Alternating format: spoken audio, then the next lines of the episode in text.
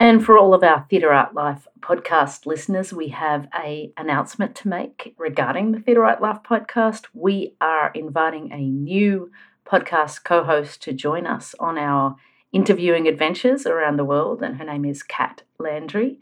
She'll be joining us very soon in upcoming podcast recordings, and we're really excited to have her as part of the interview gang. So, Kat is a stage manager and a production manager from the United States with a love for many forms of live entertainment. She has experience in theatre, circus, dance, theme parks, cruise ships, concerts, and international mega events. Since completing her work as a production manager on the World Expo in Dubai, she's joined Cirque du Soleil's Alegria tour and can now be found calling shows under the big top in South Korea and Japan. Kat is passionate about cross cultural collaboration and being a resource for other young female leaders. She is grateful to have built a career doing her favourite thing in the world all over the world. Kat is a proud graduate of the Carnegie Mellon School of Drama and a certified project management professional. So we're really excited to have Kat join us and stay tuned uh, to hear her on the airwaves.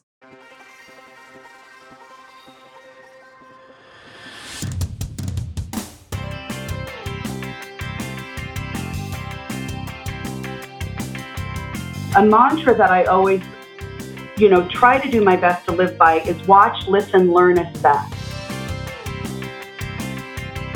they asked me, Well, who are you now? And I said, I'm the best leader that I've ever been. If you can create a culture that is true and led by a visionary, the culture is what sustains a company through everything. Hello, and welcome to the Theatre Art Life podcast, sponsored by Harlequin Floors, the world leader in floors, stage systems, and studio equipment for the performing arts. Our podcast puts the spotlight on those who create live entertainment around the world the culture creators, the backstage masters. My name is Anna Robb. Today we're talking with Kim Scott. Kim Scott has recently launched her own business, KS Consulting. With over 25 years in the entertainment industry, whether it's on the stage, a professor, or the manager of large scale productions, she has experience in all aspects of live entertainment and production. She leverages her skills in the development and implementation of strategies to enhance performance operational readiness, and efficiencies for theatre companies and universities worldwide. She's committed to being a steward to early career professionals and is a dedicated mentor to young women in the entertainment field. Kim, welcome to the show. Hi, good morning. Thank you for having me. It's wonderful to have you. I can't. I, I when I got your bio, I was like, well, I can't read out that whole bio because it'll be the entire podcast because you have done so much in your career. Well, I'm I, I am getting a bit older, so as you get older, you said the bios get a little bit longer, but thank you. the list the list gets longer and longer, so that's good. If we were to sort of let's start off with that though, because I think obviously throughout your career you've done many different things, but what would be the highlights or significant points for you in your career that you that you're the most proud of or have changed you significantly? Is there, is there things in that that you could speak of? You know, when I first landed in Las Vegas, um, I worked for New York, New York Hotel and Casino for a period of time. And just coming out of, you know, my master's program at UC Irvine, being this Master's of Fine Arts uh, candidate, and I felt like I wasn't being true to myself as an artist or as a as a you know a caretaker of the arts by working in this hotel casino environment one of the things I always share when I have the opportunity to speak with students is never, never dismiss those steps along the way. Because when you get along the journey, everything I needed to learn about managing a large scale production for Cirque du Soleil was everything I learned working in the hotel casino environment you know, whether it was working in hotel operations and revenue management and budgets or in human resources, employee conflict, uh, union negotiations, benefits.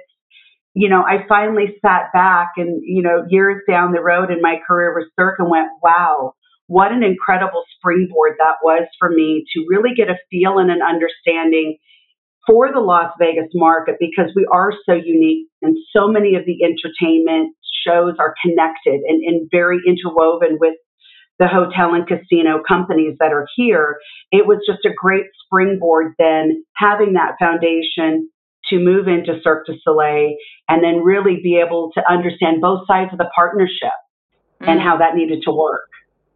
Oh, that's really interesting. And and and what was your sort of transition from that to Cirque? Was that your transition out of the the hotel business and into into performing arts? And was that your desire, or did you fall into it? How did that How did that happen? You know, when I when we arrived in Las Vegas, pay for being an adjunct professor and working at Nevada Ballet Theater and those things wasn't great. And so I, at the time, was going through the newspaper. I'm not sure anyone will know what that is anymore, but I went through the classified ads and there it was, you know, hiring 1442 an hour to work at the front desk with benefits. And at that time, it was something that I couldn't pass up. So it wasn't out of, uh, I would love to say that I made this conscious decision to, you know, grow my career and my knowledge base. It was really life just stepping in and helping me along the way. And so through that, New York, New York partnered with this company called Cirque du Soleil to bring in this show, Zumanity. So we're going to go back to about 2003. And uh, I was tapped by my vice president of human resources at the time, uh, Bill Sears he came into my office at the hotel and said, Hey, you're one of those entertainment folk, right? And uh, I, I, still vividly remember Bill saying this to me, and I said, I, I sure am. And he said, We need help with with this show and, and, these artists and these technicians. And it was a whole nother world for a very corporate, uh, you know, process driven casino business, which has to be for all the regulations they're under. And then this very cutting edge, way ahead of its time show Zumanity. Think of Zumanity Absinthe now, but back in 2003. So the audiences were not all ready for it. And in true the brilliance of Cirque at that time, they were really pushing that envelope. So I had the privilege of being able to go in and do the orientation programs for Zumanity, get the technical training program set up. And I worked with incredible people like Bob McDonald and Nancy Millette, who is still very much an integral part of our, our industry today. And I, I, I learned from them. I understood the language. I understood the need, the time frame. And so uh, Zumanity launched. Uh, I had uh, our second son, and I got a phone call from Nancy saying, Hey, we'd love to take you out to dinner. Circus going through a major expansion. We are going to be growing three shows a year for the next four years. This was in 2006. And she said, We need someone to get their arms around everything. So keep in mind, my whole background was dance from being classically trained in the Royal Academy of Dance Ballet, then moving into musical theater. So I went to dinner and I'm so excited, and everything they want me to do is technical. Everything they want me to put together is the technical safety and health training programs and really write and build the curriculum for Cirque. And I, I think it's just intrinsic to us as artists, as, as those of us that I believe, have a gene that drives us into this uh, incredible industry that we work in in live production and entertainment. And I said, Of course, I can do that. And I learned a lot. I surrounded myself with incredible people like Tony Gillespie and Jeanette Farmer. And a, a mantra that I always, you know, try to do my best to live by is watch, listen, learn, assess.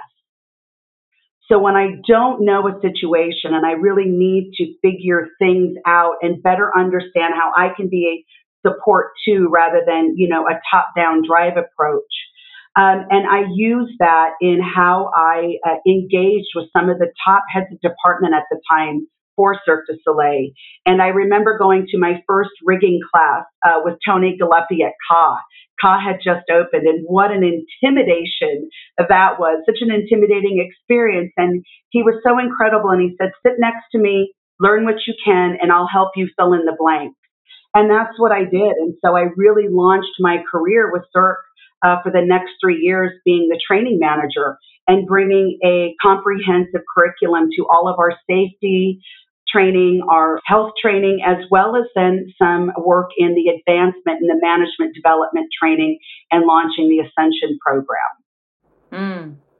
I mean, it really was the the evolution of that kind of genre, I guess, at that time, because pre- prior to that, the whole you know, I mean, you know, from Mystère and to O and all of those shows, just they were the first time that casino was bringing in that kind of entertainment, right? Like, and there's actually not that many places in the world outside Vegas, apart from you know, its later iterations in Macau, but it's really the the only hub in the world where you've got that kind of casino and entertainment in the same location, right?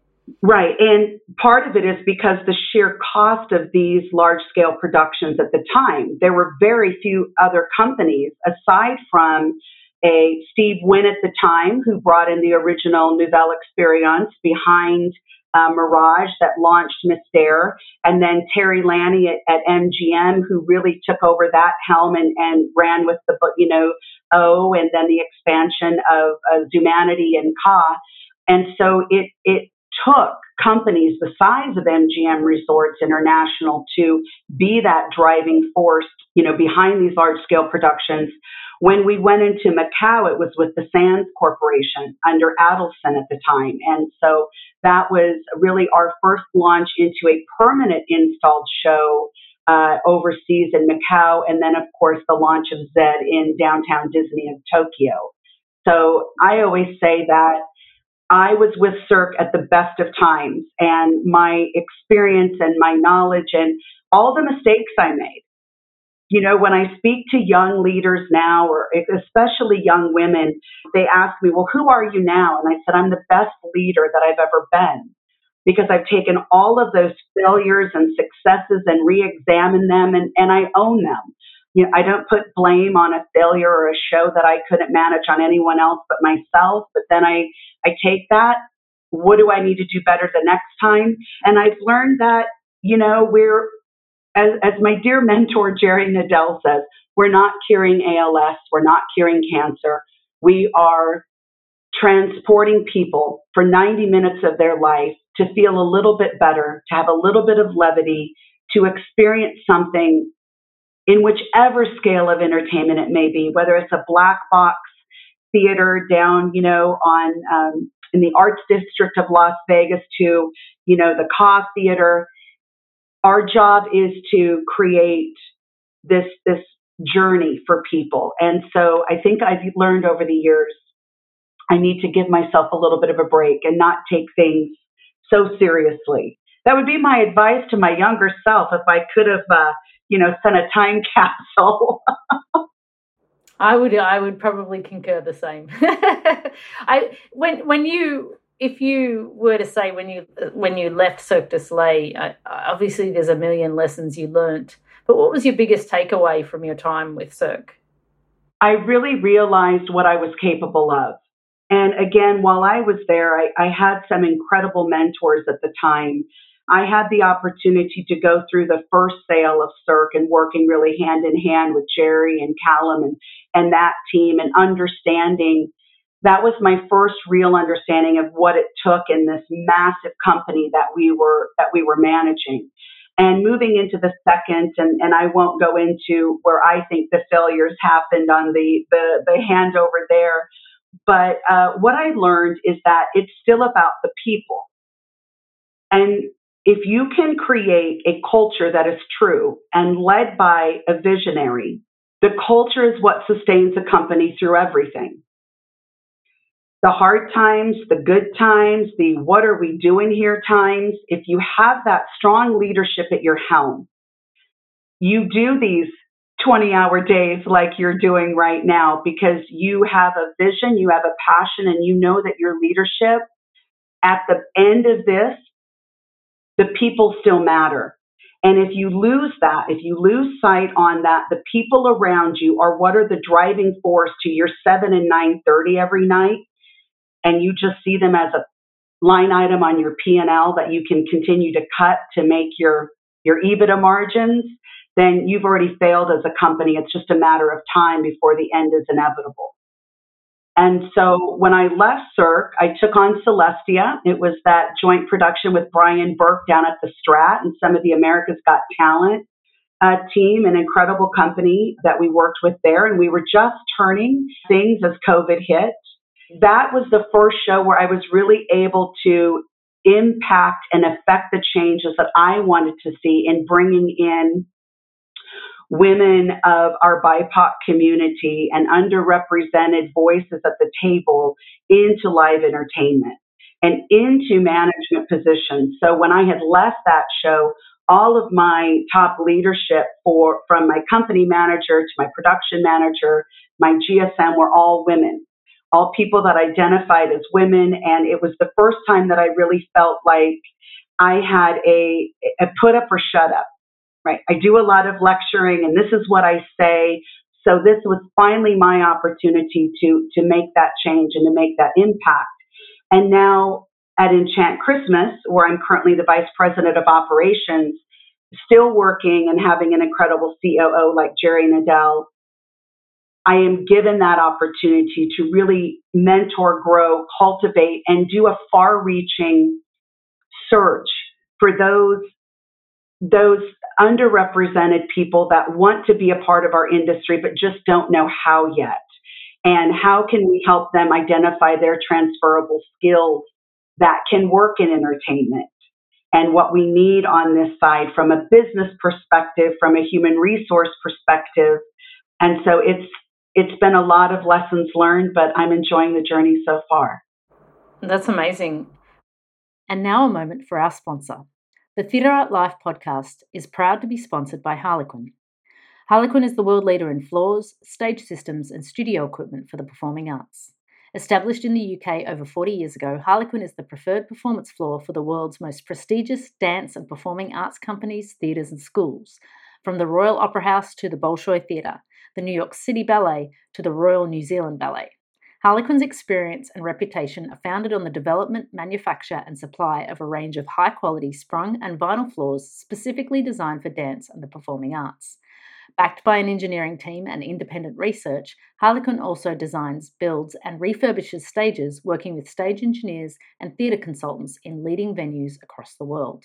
Harlequin is the global leader in its field with offices in Europe, the Americas, and Asia Pacific. Find out more at harlequinfloors.com, H A R L E Q U I N floors.com.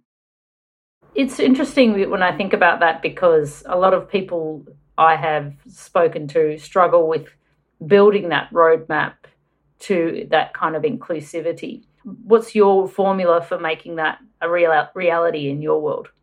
I wish I had a formula because I would give it to everyone, and then we wouldn't we wouldn't struggle with the same uh, challenges that we have. I do as much education in the middle school and high school level that I can.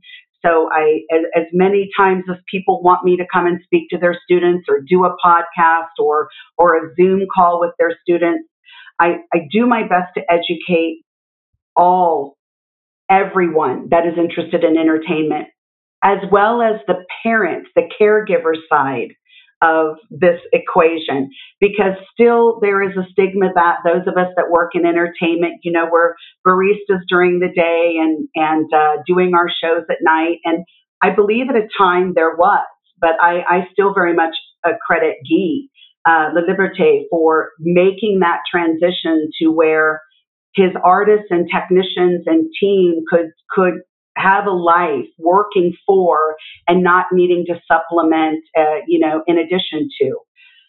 So I do my best to educate. I do my best to speak wherever I can. I work a lot with USITT, the United States Institute of Theater Technology. Um, I would like to say that we have it figured out, but but we struggle as well. And part of it is just education and exposure to the arts, to those areas or demographics that may not have it as readily available to them or have people that are making a conscious choice to expose them to to the arts. I grew up on a farm town in Nebraska and my parents made a commitment to drive me an hour and a half one way to receive my dance instruction, to receive my training in Omaha.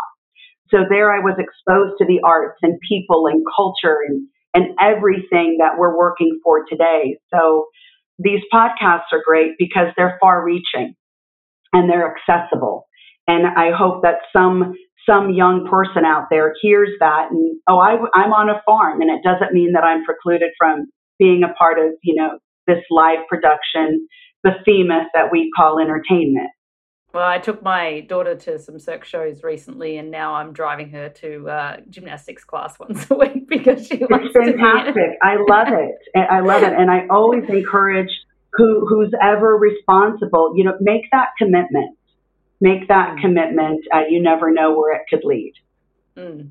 For those who are our international listeners, can you explain what USITT is and, and, and, and how that works in the US? Sure. So USITT, we actually do have a presence uh, overseas. We do have members uh, from Germany as well as England and, and you name it. So USITT is an organization and really our mission is based in the education and the development and the improvement of the live entertainment industry from professionals to academic to students, all aspects that touch the industry. And we work to provide not only year long uh, learning opportunities through our online programming, but our national conference each year, where we take a week to come together. Uh, we have an incredible uh, set a list of sessions and speakers and different topics from you know rigging to wardrobe to makeup for our BIPOC community and, and how to be a, a responsible steward of our industry, as well as then we have a massive trade show floor of different vendors and uh, product providers to assist in you know your creation of live entertainment, big and small. And so uh, usitt.org is the website there. Lots of great information. One of the things that I'm most proud of there is the backstage exam. And that backstage exam is really geared at high school students to take this exam to really understand the basis for launching then into a college program or maybe if college isn't for you, you at least have a standard understanding of working safely and effectively in a theater environment. You may just want to hit the road and, you know, and start pushing boxes and mopping stages and, uh, you know, doing all those things. I'll never forget when I had done a tour at Ka for one of our uh, high schools and colleges that was coming through, and it was preset, and they saw the technicians mopping the stages, and one of the students said, even Cirque technicians mop stages. So I don't know if they thought maybe we used, you know, like iRobot Roombas, but no, it's important that, you know, that these students understand this is a part of the industry and the preparation of. So that was a really funny moment for me when uh when they realized that even the the biggest shows in the world still mop stages. that's it. That's it. Everybody has to be prepared to do it if that's how you put a show on. yeah. That's amazing. I think it's pretty uh, it's also it's interesting time because the industry is changing so fast right now in many ways in in what kind of entertainment is working in what kind of technology is being used and all of this i think for you know I, I think I look back and it was very simple when I entered the industry as far as I'm concerned. I think there's a lot to take in now. How do you think that the youth of today can be prepared for, for this kind of industry and, and how rock and roll it is? Wow, that is one of the the really critical points that Enchant Christmas is at right now because during the shutdown, so many of our talented technicians left the industry because we were deemed, at least in the United States, unessential. Uh, my husband, working for the city as an industrial electrician, he worked nonstop. But for those of us in this business, we were shuttered for over a year. And so many, many of my colleagues who had families to, to support and bills to pay moved out of the entertainment industry and went into, you know, transferable jobs and skill sets like uh, carpenter with the city of Las Vegas or moving back towards family to help care, you know, for, for older loved ones. So I think our industry right now is twofold. Uh, we are hurting, as we all know, finding those qualified technicians that are readily available. We, we do have a technician shortage, and we're all feeling the crunch across the board from you know Solotech to enchant christmas to to cirque to dragon everybody's trying to find that top talent students today need to focus on what's not in the curriculum and doing a little OT. And that's not overtime, that's their own time. So many academic programs are restricted by the curriculum that has been approved by their university and being able to hit those marks and this many credits and this gives you this diploma that programs that haven't transitioned more on the I would even say the sports entertainment you know mega production side are no longer servicing that technician that student is not coming out of those programs with a viable knowledge to work at I want to say kind of that top level there will always be a need for these theaters, uh, the more traditional theaters that uh, roadhouses that can be supported by those students. But I, I go back to the professors and to those setting that curriculum to be a bit more challenging and to think to think more out of the box bringing in outside companies. Every time I called a company to do a you know, a session for the UNLV EED program, they were more than willing to do it. So get a hold of, you know, the Meyer sounds that are out there, get a hold of Elation lighting that's out there, get a hold of Solotech and ask them, you know, to come in and, and, and do a workshop with your students. So I understand the financial restrictions those universities are under, but then supplement that. And for students, seek those out. You know, one of the great things that did happen during the pandemic is many of these courses for these companies went online.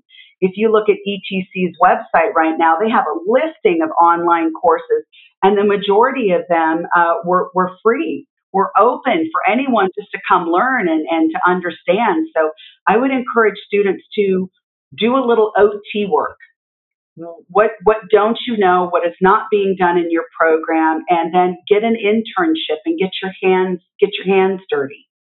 And like you said even if it isn't your you know if you go back to your early experience in the casino even if it's not particularly in the exact avenue in which you want to be, end up in ultimately it is a step and can be a step. And any any aspect that you learn of the industry is in your toolkit you know as you move forward I, I always find that, that no matter what you do, you're learning, right? So as long as you're in the industry doing something, then you're you, you start to build that toolkit in. And it does take time to be because it, the facets of our industry is so diverse, you know, all of the different lighting and sound and scenic and costume and then the performing side of it and then the different genres of performance. This it's not it's such a it's so much to learn. Like you, you, you it does take time to acquire skills to be of the, that high level, right, in, in the industry. It's not something that you just walk out of a college education and ready for it. It takes time. right. And I think those expectations need to be managed with students understanding that that four year degree was, well, check mark step one. And I, I absolutely value those.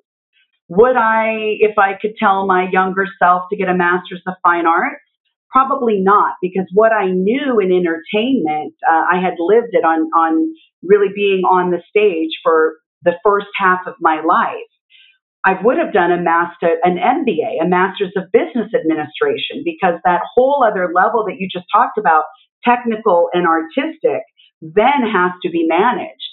So from our finance teams to our people and culture teams to the company management teams, there's a whole other side of business administration that we need. And we often struggle sourcing that as well because I'm not sure we have done a good job in this industry of reaching out to those finance people that graduate, you know, with their finance degrees, uh, that we need them too. And what an incredibly you know, magical place this is to work in entertainment. So I think we need to be better about uh, reaching out to other uh, disciplines and showing them the brilliance of entertainment and, and the opportunities that it can lead to for them.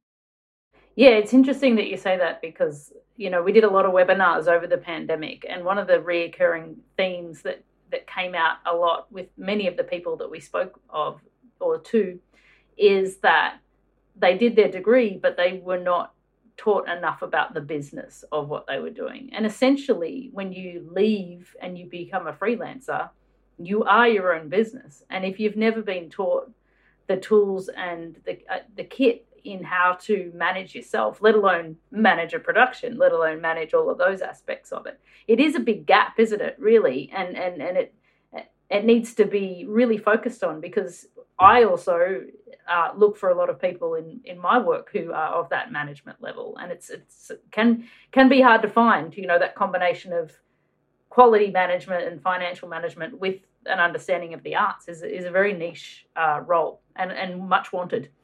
It is, and if yeah, completely. And if a university could carve out some of the history of lighting you know, and, and take out some of those courses. And I understand the why those professors are tenured. Uh, that knowledge is important. But then the one thing that I have pushed with USITT over the years and our director of training and development has done are ensure that the courses at the conference are filling those gaps from what's not being taught at the university level.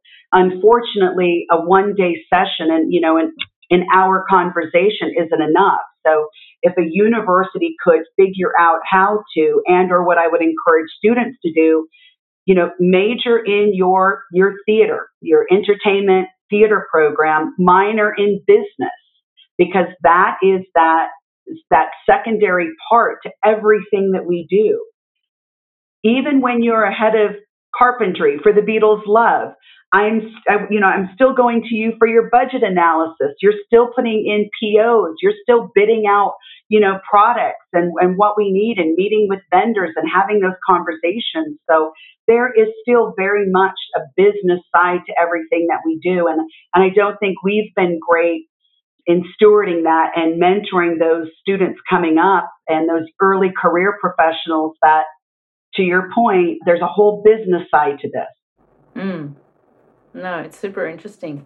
If I was to pivot a little bit about Vegas specifically, I mean, post pandemic, how is what what's your view of the current state of entertainment in, in, in Vegas right now? How how is that going? I think we're going, it's an ebb and flow, right? I just watched the great uh, movie Elvis, you know, the new uh, movie that came oh, out. I haven't seen it yet. Ah, phenomenal. Loved it, it, incredible. The musical theater side of me, right? I, I will always connect with that we, in my opinion, we're, we're, the pendulum has swung back to the headliner area era.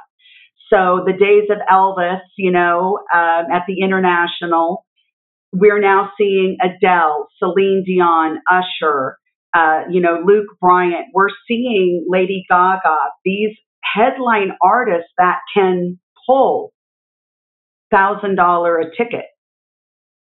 We're seeing the onset of sports entertainment in Las Vegas with the Vegas Golden Knights, the Las Vegas Raiders, soon to be, you know, something else. You know, the um, the rumors of the uh, Oakland A's coming to to have a stadium here in Vegas. So when you have someone that's paying $100 to park at the Raiders Stadium a couple of thousand dollars for tickets. You're going to be in a couple of hundred dollars for a few cocktails and hot dogs while you're at the game. You're not dropping another eighty to a hundred dollars to go see a show. And so, um, or with Lady Gaga or Usher, and so all of those big headliners are are taking precedent. I do still think that there's a market for uh, those those production shows that are currently here. I think that you're going to have to be and have the word of mouth with uh, something like an Absinthe that is that very cutting edge, uh, different, very eclectic to a sit down proscenium, watch a show type theater. I do hope the pendulum swings back. I, I, believe that there is room for all of the arts in our world, and those shows give everyone an opportunity to have an incredible time when they come to our market. But I do think the pendulum has swung now back to these headliners and to sports entertainment, which was never uh, a competition in 2006 when we were selling billion dollars worth of tickets a year we didn't have that competition. And now everyone in Vegas has the competition. Yeah, it's really interesting. But it also could be an opportunity. I mean, if you're going to make sports entertainment and raise the bar, Vegas is the place to do it, right? If you want to lean more into the entertainment facet of what's possible in a sports stadium, entertainment wise, uh, go with it, right? right. And I really think the Vegas Golden Knights, yeah, the Golden Knights did that. They were in Vegas. They went big. They have the, you know, the shield that comes down and and uh, the pyrotechnics and the lights. And I've seen now other, you know, hockey teams starting to try to add a little bit of zhuzh to their opening ceremony. But when in Vegas, there is an expectation. Uh, there is an expectation of performance. There's also an expectation of you know, the days of the 399 buffet are over. Uh, I remember coming to Las Vegas. Um, actually, I was performing here in a in a competition, and it was the Dunes. And I remember going with my parents. It was 4.99 dinner buffet, you know, and and a mile long dessert bar. And those days are over. You know, that food when we made the transition from the wet and wild on the strip and the MGM Adventure Park, and we really focused on food and beverage, that culinary experience with the Gordon Ramsays, the Giadas, the Wolfgang Pucks, all of that went away. And so Vegas is very much, if you're not creating that ultimate experience for the price point you're charging, you're not going to last long anymore there's too much competition. It's such a fascinating sort of island of, of, of action in, in Vegas specifically when it comes to entertainment, I think. Absolutely. Yeah. So we always ask these last two questions of our podcast guests, and so I'm going to ask these of you. What's your What's your most favorite part about your job or the industry that uh, that you're in? It's this. It's being able to share as I always say, my job is to share the potholes that I stepped in and, and drove in, and in the hopes that the next generation doesn't, and they learn just something from this message, so that their their path can be a bit easier, a bit more streamlined, and that they continue to pay it forward, that they share that knowledge, that they continue to be open uh, that's one of the things I love about our industry is we are a very collaborative industry. When it comes to putting a show on, we dig in, we open up, we put in the hours, and we make it we make it happen. And I, I'm not sure there's another industry like us out there, and we we are drawn to it for that reason. So these types of opportunities to to share that insight is what I find so valuable for for us to continue to be, you know, the leaders in, in what we do. That's an amazing answer. And if there was one thing about the job or the the industry that you would change, what would that be? We're still working on pay parity for some of our departments. We're still uh, working on having a clear reflection of skill and compensation. Um, that the industry, to your point, we took off like a juggernaut in technology. And so the shows and the companies were not able to keep up necessarily on that hourly rate or salary rate that was that was fitting of kind of this cutting edge technology.